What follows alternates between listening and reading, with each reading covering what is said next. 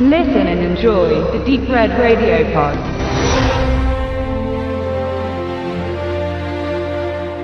Als Deutschland nach 1945 von den alliierten Siegermächten des Zweiten Weltkrieges in Zonen aufgeteilt wurde, sollten sich bald durch die strikte Grenzschließung der Ostzone vor der Westzone die Fluchtversuche häufen. Der eiserne Vorhang, der ab 1961 in Form einer Mauer und des Todesstreifens manifestiert wurde, war international gesehen ein politisches Symbol. Die Trennung von Osten und Westen in der Welt. Für die Menschen in Deutschland versperrte er den Zugang zu Angehörigen, Freunden und zum selbstbestimmten Leben, das in der Deutschen Demokratischen Republik nicht uneingeschränkt möglich war. Das Überqueren der Grenze von Ost nach West war ein gefährliches Unterfangen. Wenn es nicht gelang, war der Tod durch Erschießung oder eine lange Haftstrafe die Folge. Ob zu Fuß direkt durch die Todeszone, im Tunnel unter ihr hindurch oder im Ballon darüber. Wege wurden viele ausprobiert. Egal wie aufwendig die Flucht geplant war, spektakulär sind sie doch alle. Denn wenn Mut und Freiheitsdurst die Angst vor dem möglichen Tod ersticken, dann gibt es dafür wohl keine andere Bezeichnung.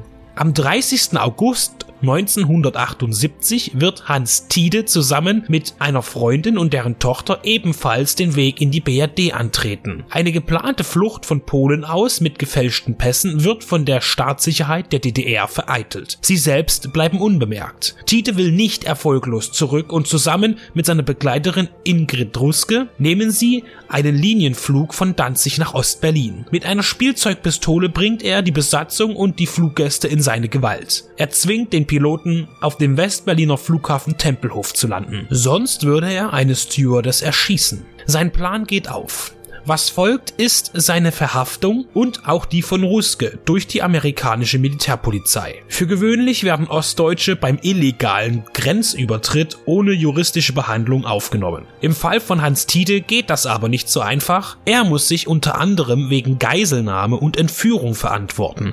Aber vor welchem Gericht?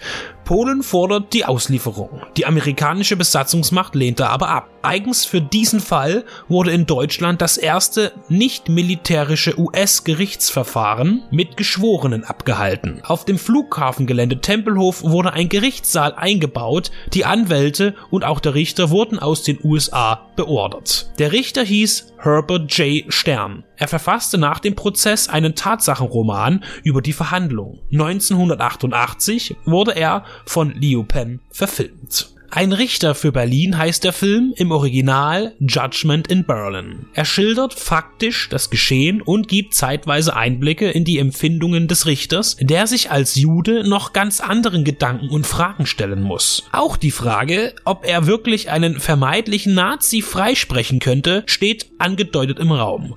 Man sieht hier, wie verbissen die Weltbilder Ende der 70er Jahre noch waren. Diese tiefgründigen, sozial interessanten Ansätze werden in dem dokumentarisch anmutenden Justizfilm leider nicht vertieft. Man konzentriert sich auf den nüchternen Ablauf im Gericht. Nebenbei versucht man emotionale Momente zu schaffen, indem man die Geflohenen näher beleuchtet. Trotzdem wirkt der Spielfilm eher wie eine Dokumentation. Der auf Fernsehserien spezialisierte Leo Penn inszenierte mit Ein Richter für Berlin einen seiner wenigen Filme. Sein Kerngeschäft war es, Einzelepisoden für Serien zu gestalten. Er arbeitete aber auch mehrfach bei Columbo, Unsere kleine Farm oder Matlock mit. Als Richter Herbert J. Stern wurde Martin Sheen verpflichtet, der nach außen schon immer eine ehrliche und weise Art hatte und somit eine gute Besetzung abgibt. Leo Penns Sohn Sean Penn spielt einen der Flugzeuginsassen, der nach der erzwungenen Landung in der BRD als Ostbürger auch dort bleibt. Sein Part ist verhältnismäßig klein, viele bekannte deutsche Schauspieler finden sich im Cast wieder. Jutta Speidel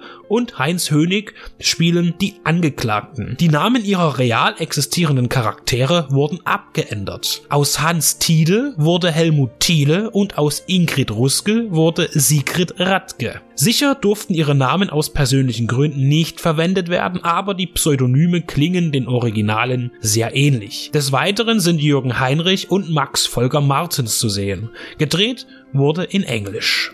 Eine Information am Rande. Das Entführen von Passagierflugzeugen zu Fluchtzwecken aus der DDR oder dem Ostblock war in Polen keine Seltenheit. Bis 1987 registrierte man offiziell 16 Vorfälle. Die polnische Fluggesellschaft LOT, was für Polski Linie Lotnicze steht, also schlicht polnische Luftfahrtlinie, wurde wegen der häufigen unfreiwilligen Landungen in Westberlin im deutschen Volksmund landet oft in Tempelhof genannt. Entstanden ist ein historischer Justizfilm, der weder Drama noch Thriller ist, in welche Richtung das Genre gerne tendiert.